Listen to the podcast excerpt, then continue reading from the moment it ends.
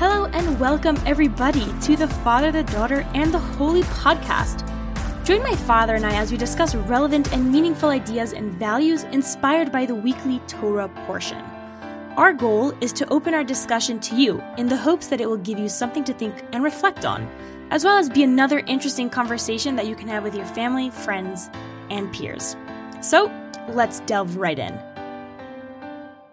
Hello and welcome everybody. We're so excited to start this new episode. What are we going to be talking about today? Today, inspired by the time of year and also the Parashah reading, we're going to be talking about justice. What is justice? And more than a philosophical question about what is justice, it's more like, why should we care deeply about justice? Like, why do we not get excited about it? If I said to you, justice, like what is your emotional reaction to that when I speak of justice? Justice for me is already, there's something very gratifying for me when I hear justice. I'm like, yes. That's your first reaction? It's like a yes, that lets consequences. Can you get excited about that? Consequences? Well, for the most part, when people talk about justice, it usually has to do with other people, which leaves me off the hook, so which is easier than to get excited. Justice for all. Justice for all except for me. If to be more inclusive, as well as from my own perspective, when I think of justice on myself, then that's a little nerve-wracking. Because justice is consequences. That to me, in my mind, is what it means. Justice is consequences that are true, like real consequences. Because I think that's the difference then between justice and punishment. Or I think when parents talk about it a lot, between teaching their kids consequences and punishment is very different. Because punishment could be arbitrary. Exactly. But we're getting ahead of ourselves, but you already opened up like a whole bunch of things that I think will take our whole time today.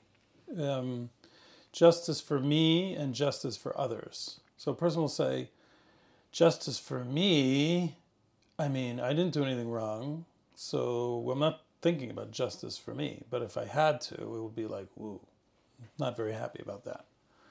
So that's a good place to start, because we're working our way through this month of preparation for the Day of Justice, the day of Rosh Hashanah, which is the beginning of the year for the Jewish calendar. And it begins with the Day of Justice, a Day of Din, a Day of Justice. And there, when you put it in that framework, we're mostly talking about personal justice, which means how do I account for my actions? So that's interesting in and of itself, because the Jewish idea of justice is not justice for all except for me. It starts with you. It's the other way around. Kshot atzmacha va'achar kach kshot acherim. The statement goes that you must justify yourself. And when I say justify, I don't mean like, you need to justify your existence, but you mean you need to be just about yourself with regards to yourself first. You need to be honest about yourself. You need to be consistent. Like you said, the idea of justice is that there are consequences in life, and you have to be consequential about what you do, right? And then maybe you can be in a position of doing the same for others. That's the beginning of the parsha, Shoftim v'Shotrim. This week's parsha is the first parsha, really, that normally coincides with the beginning of the month of preparation for the Day of Justice, for the Day of Rosh Hashanah, is Shoftim v'Shotrim Titen Lecha B'chol Sharecha, the mitzvah of having courts and a justice system, the special justice system. Now, the Torah also believes that the justice system is one of the 7 Noahide laws that applies to the all of humanity. So we're talking about a universal value of justice. Mm-hmm. That starts, we believe, started with the Torah. It sounds like logical to me, though, that when we talk about justice, then it obviously starts on you first, because otherwise it would be a little bit hypocritical in general, especially if you're saying that you have to set up courts of justice. I'm saying how could someone who judges be in a place where he can judge others without judging himself? Meaning there has to be a very reciprocal, very no one is left out system. Otherwise, the justice in itself would be perverted. Right, for sure. The thing is, the reason why it doesn't, it rings a little hollow what we're saying is because we're not explaining the difference between the system of the religious system, which is justice for me, right? Which means my own personal justice means how do I square vis-a-vis my responsibilities? Now, in the justice civil system, the civic law, the justice, for the most part, which is not religious law, means have you been a good citizen? You can do whatever you want in your own personal life, but as long as you don't bother anybody else, basically, right? So when you put it in that framework, it doesn't really, what does that mean, justice onto myself? Like, what if I didn't do anything. Like, oh, maybe I didn't pay a speeding ticket. You know what I'm saying? Like, what? You're not thinking about, you haven't done any real misdemeanors. You pay taxes. You do your things. You can get off very easily without thinking. But, oh, those guys that are like antisocials who are committing crime, we want justice, right, for that, because we have to maintain a society.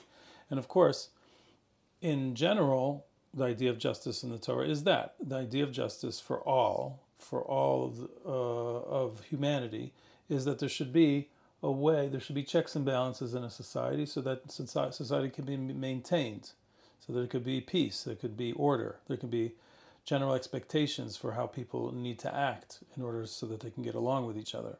Not just everybody does whatever they want, right? Mm-hmm. So that's social order. That's why we need justice, right? But the religious idea of justice is your responsibility that goes beyond that, your responsibility to God. You're much more of a heightened responsibility to yourself and to others. So nobody's going to penalize you for gossiping in a court, but in a religious system, gossiping is wrong. Right? You could have caused even damage to somebody else, but it's not damage that's punitive. It's you can only call it as punishable with consequences in a religious system.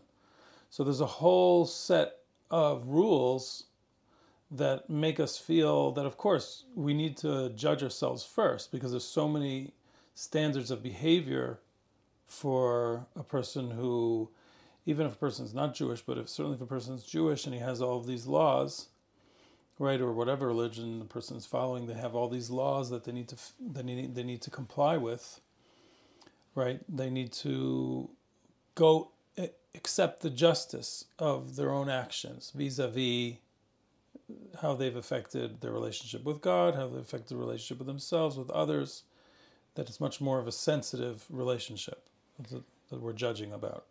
So what you're saying is that the main differences between a justice system in a government area without religion and one that a religious system is that there's a lot more to be judged within a religious system on a personal level.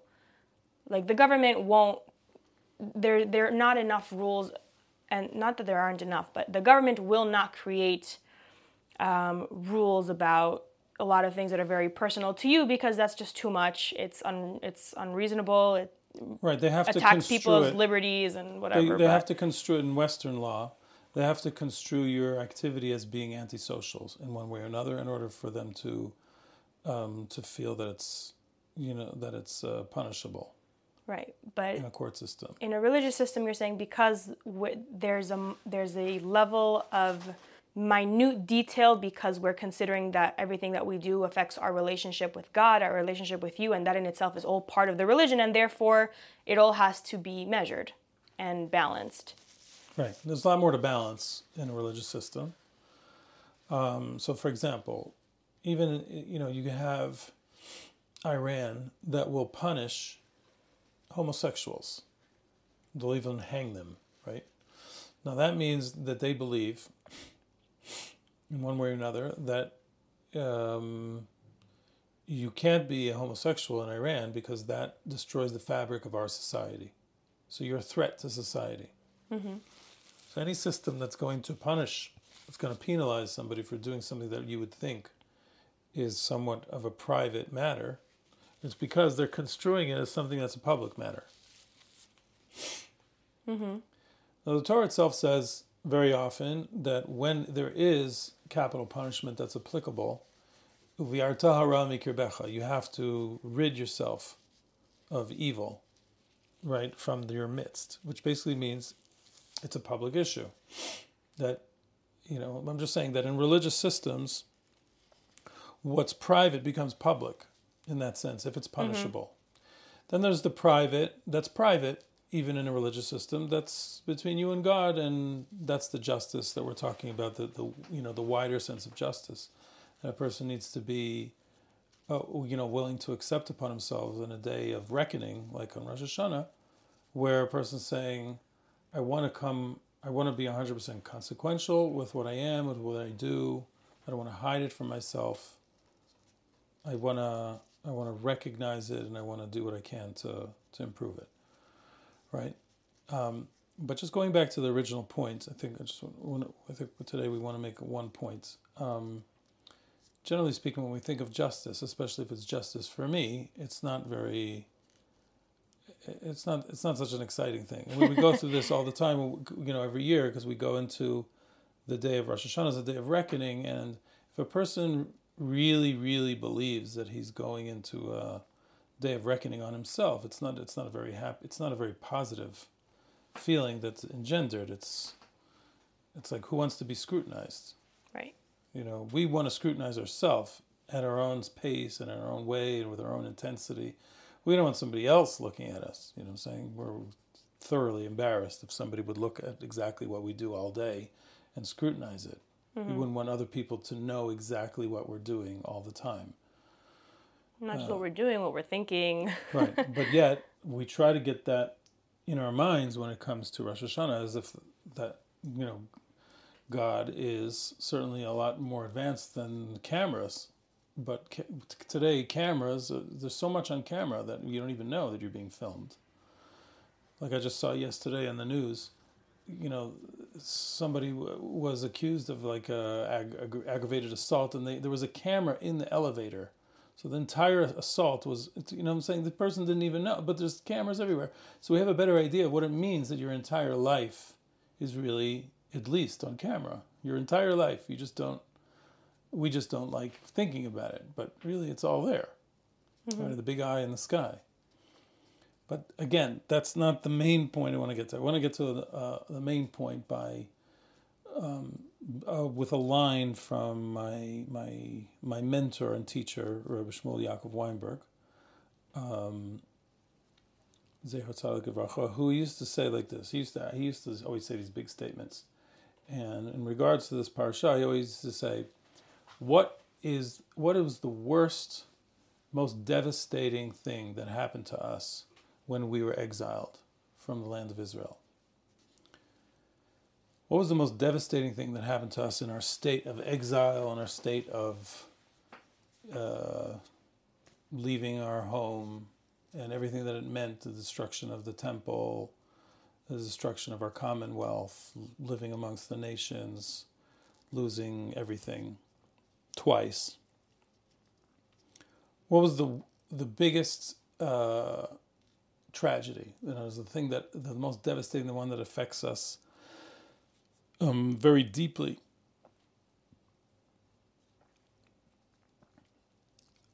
So, I don't know if you want to take a stab at it, because I'm sure I don't think, unless it's because of the conversation, you might be going in a certain direction, right, in the context of the conversation. But normally when I ask this question to people, cold, everybody goes in every different direction. I was going to say clarity. That's what I was going to say. You're talking about an emotion or a feeling he's talking about like a thing. No, I think clarity is very much a thing. I'm saying we lost nevuah, we lost prophecy. We lost prophecy. We lost the when you're in your own place, there's just so much more of a feeling of belonging. There's so much about clarity as a people and what was right and what was wrong that we lost when we left, because there's just so much less connection. Okay, so let's stop there. So it could be you're flowing into this idea. Look, there's no one right answer, but this is what he felt. He felt that the greatest, the most devastating loss was the loss of the Sanhedrin, the loss of the Supreme Court of the Jewish people, right? Because the loss of the Supreme Court means so much more than we think, as if like just, this body or maybe even a semi-governing body. It's not just that, because there are other systems of governance, as we've seen, right?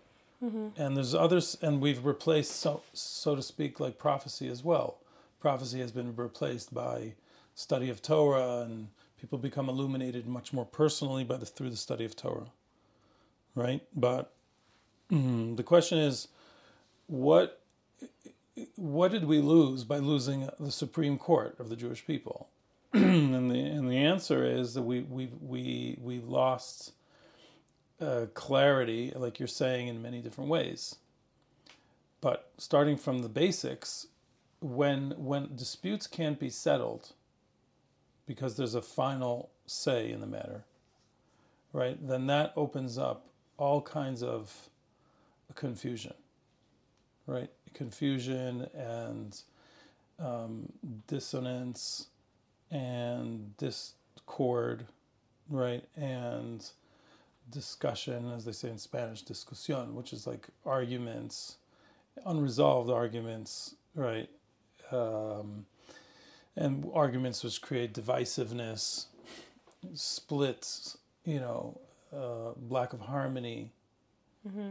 And ultimately, the thing that needs to keep us together, which is the Torah and the understanding of the Torah, because that's what keeps us together. Even in the state that it's in, it's been probably the most important factor to keep the Jewish people together over all the years of exile. It also is not as strong as it could possibly be, because it becomes the source of divisiveness.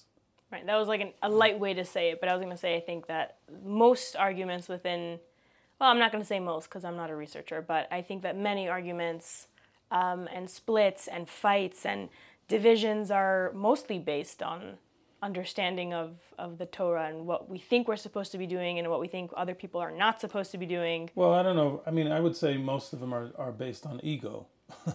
they're based on people's ego and not willing to disguised behind. Yeah, but because the interpretation and the understanding of the Torah is important, which is something that we can redeem from this whole phenomena. Because ultimately, if we didn't care about it, then nobody would be arguing about it, as you see. With people that aren't, Torah believers, they couldn't care less. The Torah means this to them. It's just a quaint document. But if it's part of your life and you really need to know what it means in order to live your life, and you can come to believe that somebody could be totally misled and misunderstanding the Torah, it's a totally different notch when it comes to, discussions and arguments because you're not talking about the Mets or the Yankees are a better team. You're talking about, which could also be pretty passionate amongst New Yorkers, but you're talking about something that has, if you're a believer,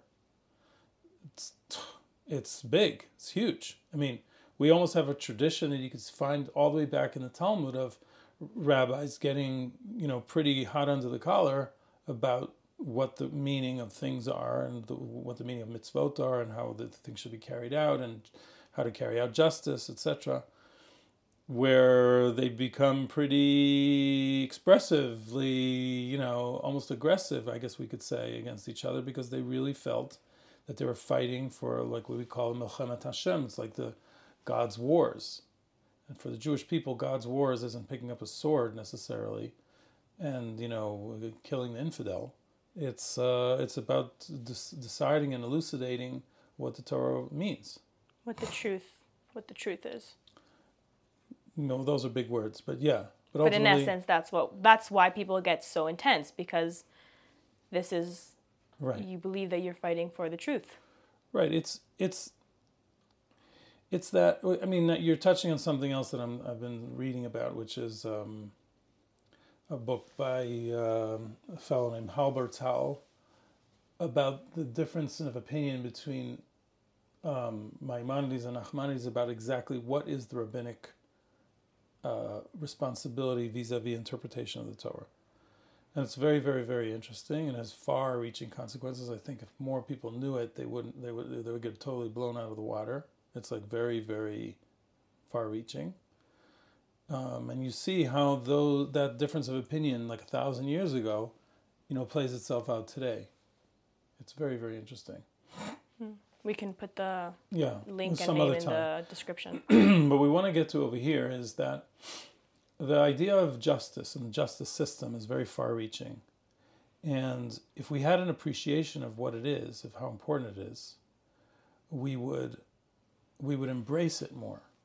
As a lot of times people wake up in the morning and say, what's missing? We say, well, this is missing, that is missing, but we take so for granted a justice system.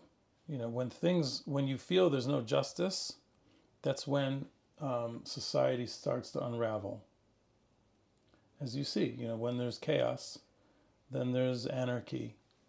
And when there's anarchy, then nobody ends up on top for any period of time. It just becomes survival of the fittest, and it's very bad. We say a prayer for the government in every Siddur, pretty much, is, on Shabbat, at least traditionally they would say a prayer for all the governments that have a stable government. Because the government, like the Mishnah says, if it wasn't for a government, people would swallow each other alive. Right. So that's one thing, government, justice in our system of government with something that we can lament deeply. Certainly in the prism of my mentor, it was like the most devastating loss. It has the most far-reaching consequences to our existence, that we don't have a final say. We don't have a final word as far as understanding of the Torah. I hear that. So we don't have a normative halacha. We just have, we can express why we think that is so devastating, but I think for now we'll just leave it like that. It's the amount of Chil Hashem that happens because of it. The amount of disgrace that comes to the Jewish people because of it. Because we don't speak in one voice. It used to be when we were together, we spoke as one voice. If it's possible to imagine speaking of one voice, even though, two Jews, 10 opinions, that would never change. That was never different. But at the end of the day, you knew that there was one voice. Mm-hmm. That the court, the Supreme Court would decide, and that would be the law, period. Right? And without having that, it's just, there's no resolution. So it almost creates, it does create a sense of chaos in the law. And if it wouldn't be that each person personally felt a responsibility to being as honest as possible to the interpretation of the law, it would be a much worse situation than we already have. Right.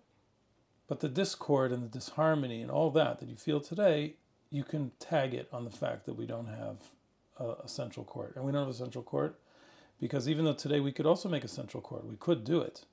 It's just that you would need consensus.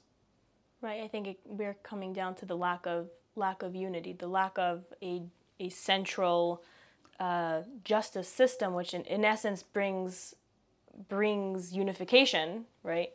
Where that is what. But it's like missing. Which comes first? It's like the chicken or the egg. It's not right. You need consensus to create the Supreme Court, because who's going to sit on the Supreme Court? And you need the Supreme Court to create something that would create consensus, like unity. Mm-hmm. And people just working together for the common good for everyone.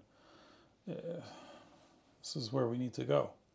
But I just want to throw in two more things in the spirit of where we're at in Elul, in the month before Rosh Hashanah. One of the famous questions, especially when you're talking about religious justice, So you're talking about justice before God, which ultimately in the Torah, even civic justice is considered justice before God, because Elokim Nitza Badat Kel. So it's a God system where we understand that there's limits to what we can do as a court, and those limits are kind of covered by the fact that the courts need to understand that God in the end is the final justice. As we do what we can to establish order, but then in the end, after that, God is the one who ultimately makes the final arbitration of what happens.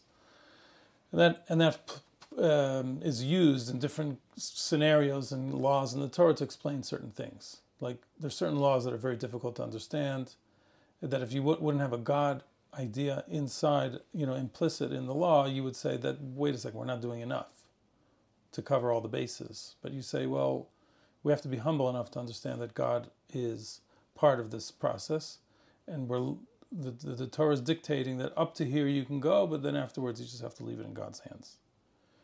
So you're referring to certain laws where a person's actions aren't punishable, maybe to the extreme or to the extent that we would think is real justice, because there's this understanding that God is the true judge and that everyone will get their just deserts. Right. So there's certain limits to argumentation you can make. So in other words, you can say like, well, if this is true and this gets capital punishment, this, which is much worse, should certainly get capital punishment, but the Torah doesn't spell it out.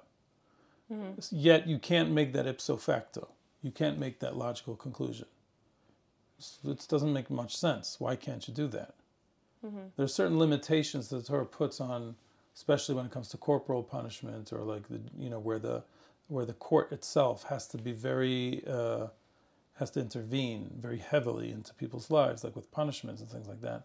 That's where the Torah kind of reserves certain spaces to make the judges understand that they're not the final arbiters in what's right. Justice and what's not. That's also an important part to point out. Right. But along those lines, especially when it comes to personal justice in front of God, there's the concept of mercy. Right? So there's this famous question of, divine mercy, which should be, of course, manifest in human courts, but we always speak of God's divine mercy and justice. There's justice and mercy. So how does justice and mercy coincide? Right? If there's mercy, then there's no justice. And if there's justice, there's no mercy. That's normally the way we think about it. I disagree, though. Okay. But let me explain it. Justice means, like you said, there's absolute consequences to your actions, right? So if a person did this and the consequences is that, so then they should need to get it. If it means that they're going to get their head lopped off or whatever it is, then that's what happens to them. Mm-hmm. And mercy somehow staves off that justice. Or does it? I'm saying I think that I would like to make the point that the existence of justice is a mercy to us, because like as we were discussing this whole time until now, the absence of justice is chaos. And anarchy, and everyone, strongest of the fittest, fittest of the strong. What is it? Survival of the fittest. Yeah. And that in itself would be horrible. So I think what really we're discussing here isn't if the existence of justice means that there's no mercy, or that the existence of mercy means that there's no justice. I think that we're discussing more of that gray area where how much justice does God truly show us, and whether that softening of justice or that softening of modifying of something equals mercy. Yeah, it does. Mm-hmm. That's what it's saying. Like, really, in front of God, you could argue that we're really, really, really sorely lacking stuff. If we would be more conscious of what we're doing, we would realize that we need to do much more, or we need to not do things, right? We're not, you understand? But if you're going to say there's justice, so then it has to be applicable all the time. It can't be applicable sometimes. But yet mercy says, well, it doesn't have to happen now, it could happen later. There's different traditional ways, like in the Masilati Sharim, in the book of Rebbe Luzzatto, who speaks about how do you reconcile mercy with justice, right? I know what you're saying. You're saying that we should feel that really justice itself is a mercy, but it's already tapered with justice, with mercy. In other words, the justice that we feel is happening by God is already... It's not pure justice. Right. It already incorporates mercy. Mm-hmm. Right. So that in and of itself should be something that makes us look at justice with eyes of a little bit more like welcoming. In other words, we should welcome the idea of justice more if it's a divine justice. And actually, there are many different verses in the Torah that try to make us understand that actually justice given to the hands of people alone is actually much more cruel and arbitrary, right, as opposed to justice in the hands of God, because justice in the hands of God is tapered with mercy and understanding and much more understanding of who you are, than a person who has no idea who you are, what you are, where you come from. And there's no absolute justice. There's just, you're right, given laws, which is what we hate about laws, that they're so arbitrary and they just apply. And nobody cares about you. They don't take into consideration about how you were feeling that day and what was happening. Clearly, nobody cares about you, really. It's because they have to do the law and they have to maintain society. And you can understand that and appreciate it, but you certainly don't love it. Mm-hmm. But when you talk about divine justice, we should really love it, because part and parcel of the divine justice, which incorporates mercy, is that which understands you for you as you go. Mm-hmm. Right? And that's what creates the mercy. The mercy is that, the truth of the matter is a person who does this or doesn't do that or deserves this. But you, as you goes, well, there's a whole different story there. Right, meaning the God's justice is so much, is infinitely more merciful than a human's justice, because God has intimate knowledge of each person and each individual and isn't bound by lack of knowledge, which means that we have to assume things, right? The reason we have laws is because, and we don't care about people's circumstances because it would be impossible for us to really be able to make proper judgments based on that. But God being God, God looks at you and can judge with absolute fairness and justice and mercy on a very personal level. Right. So if you can get to that zone, so that's why when we get to the day of judgment of Yom Rosh Hashanah, takes preparation, but if you get there with this mindset, so then you're like happy, you're joyful in Rosh Hashanah. It's a day of joy, with some measure. It's not the same joy that we express on other holidays, but it has that measure of joy because you come in like 100% confident. It's like you're walking into a room with the people that love you most, and you know that they have to talk to you about something important, and something perhaps even severe. But you're 100% sure that there's no arbitrariness here, and that they really love you 100%. And whatever they decide for you is for your best. So that's where that comes from. I want to add one last thing, and that is that when it comes to this feeling towards judgment, that we have this like kind of latent desire to avoid justice, especially for ourselves, comes from, I think, can be corrected when we talk about what are you supposed to do about the fact that we're facing a day of justice. So we always talk about teshuvah, right? Teshuvah was repentance or returning or whatever it is. And when you look into the laws of teshuvah, we also have this reticence, we also have this lack of oh man, it's it's too much, And I think what the underlying issue is that when we think of justice and we think about repentance, or we think about, teshuvah, particularly in the concept of the Torah, we're thinking that I got to go into my past, I got to dig it up. Right. I got to dredge it up. And the same thing when you walk into a court, here we are talking about me and the things that I've done or I haven't done.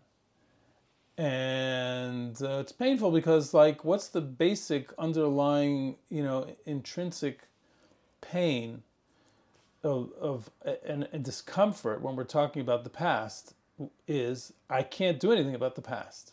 It's in the past. So you feel almost put on, because let's talk about something that you have no control over and you made a mistake about, and there it is.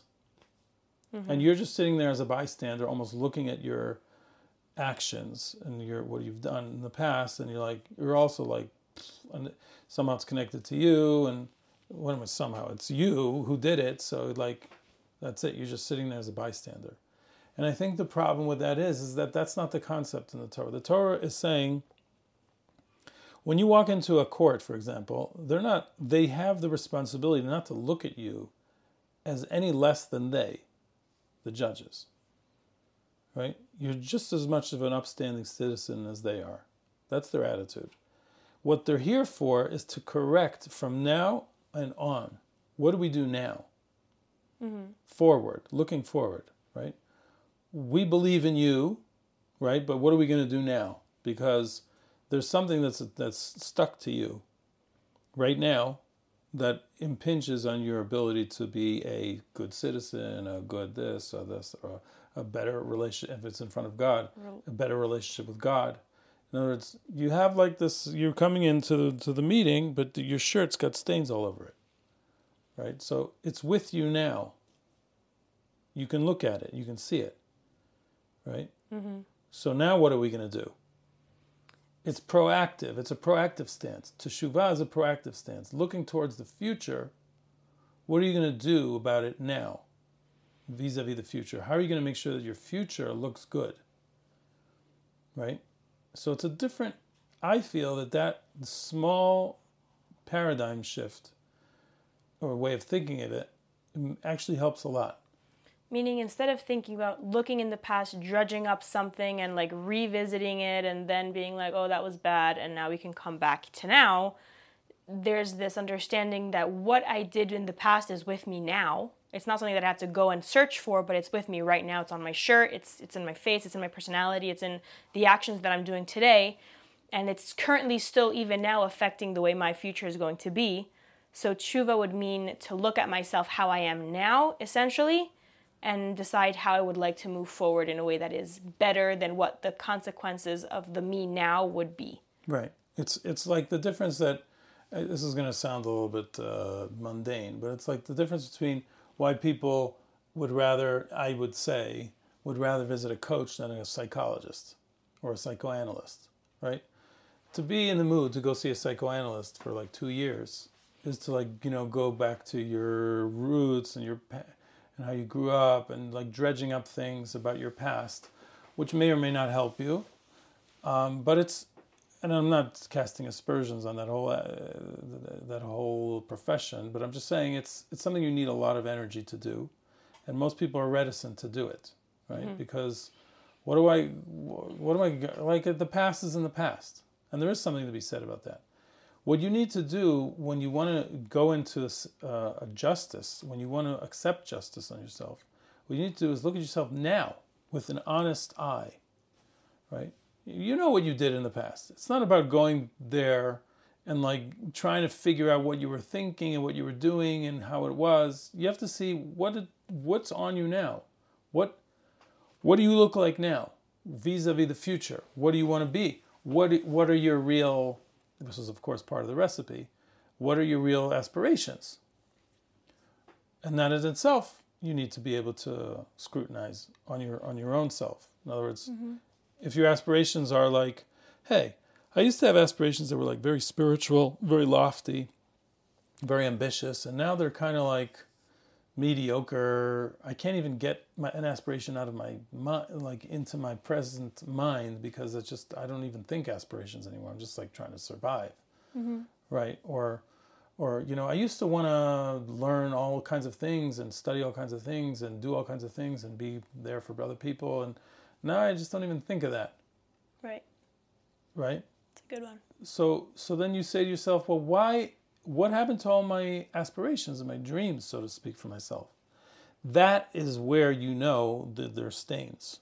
Those stains are the ones that have brought you down into a place where, and that's what you need to do tshuva about. The tshuva automatically will take into consideration what has been done in the past, because those accumulations from the past are the things that are weighing you down and making you into a person you don't want to be. Mm-hmm. And sometimes it's even deeper than that. Sometimes the person just says, like, I'm not even sure if I know what I want to be anymore. Right. Like, I'm not even, I think my past has weighed me down so much that I've lost the whole maximize my life thing. Like, what are my set of beliefs? Are my beliefs strong within me, or I'm just going with the flow? Right. Well, I really like that paradigm shift. I'm right. Really excited about it. Good. Oh, good. Good. I saw it on your face a little bit. Yeah. I think it's like a small change, but it's a big difference, and it's good to talk about it in the context of justice, because also when a person walks into a court, I think when I was thinking about it, I realized that people just despise it because, like, oh, here I am. I'm all the things that I did that the person himself probably realizes that they were mistakes most of the time.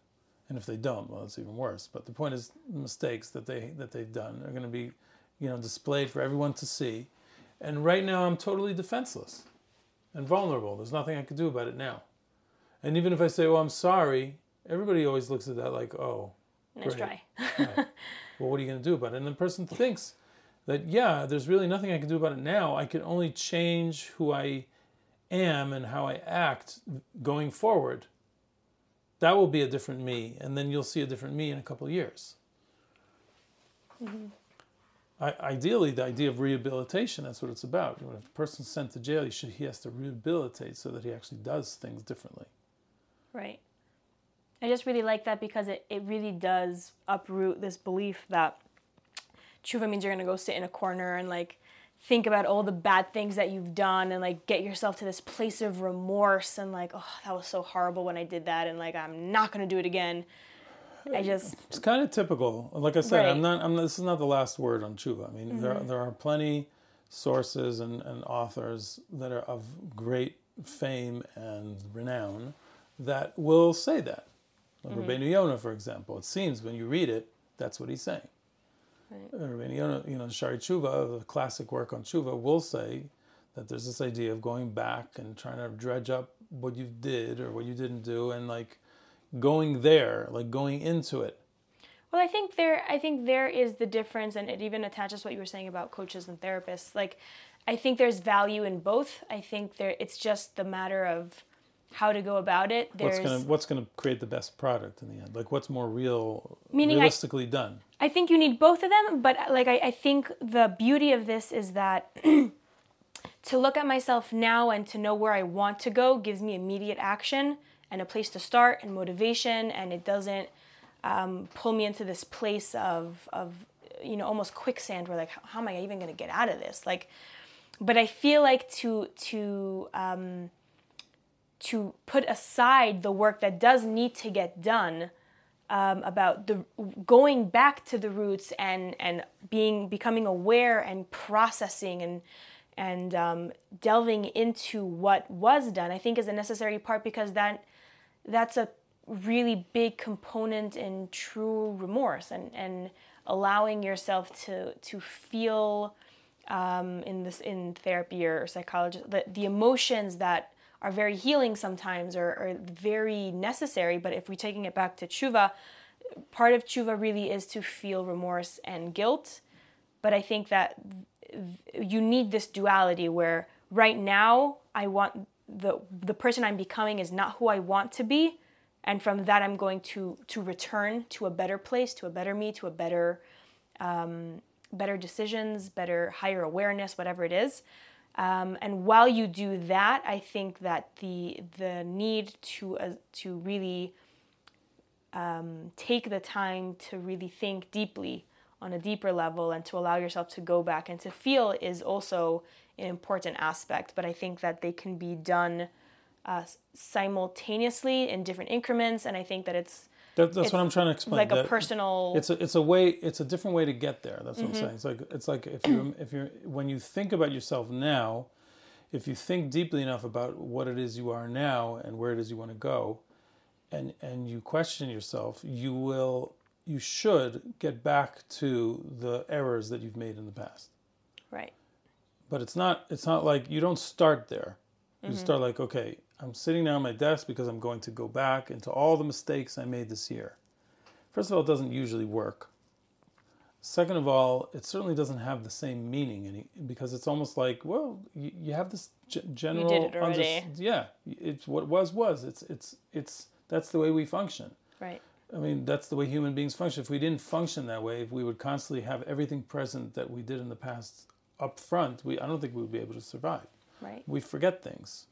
You know, that's the way we move. Mm-hmm. We're constantly evolving in a sense. So going with that flow is more like, I think, more natural to say, this is where I am, this is where I want to go, and that's it. And therefore, when you ask yourself clearly, you know, where is it that I want to go, and why is it that it's not exactly resonating with me anymore, and because it doesn't make sense with what I used to want to do, or where I think I'm cheating myself out on. If you go deep into that and you double click, you usually find that because, I think I kind of ruined my aspirations by getting involved in this and getting involved in that and cutting corners there and cutting corners there, right. Cheating myself, cheating others, mm-hmm. etc. Wow, lovely. All right. So that was, I found, a really enlightening, also exciting conversation. I'm leaving with like a lot of fun things to think about. And we hope that you also found that this conversation was cool and thoughtful and gives you a lot of things to think about. And we'll be talking to you next week. Catch you later. And that's a wrap, my friends. We hope that our conversation inspired you and gave you something to chew on. Please send us your feedback, questions, comments, topics you would be interested in discussing, and even triggers so we can generate more relevant and meaningful conversation. You can contact us at fdhp.feedback@gmail.com. And we are wishing you a blessed week, and we'll catch you next time.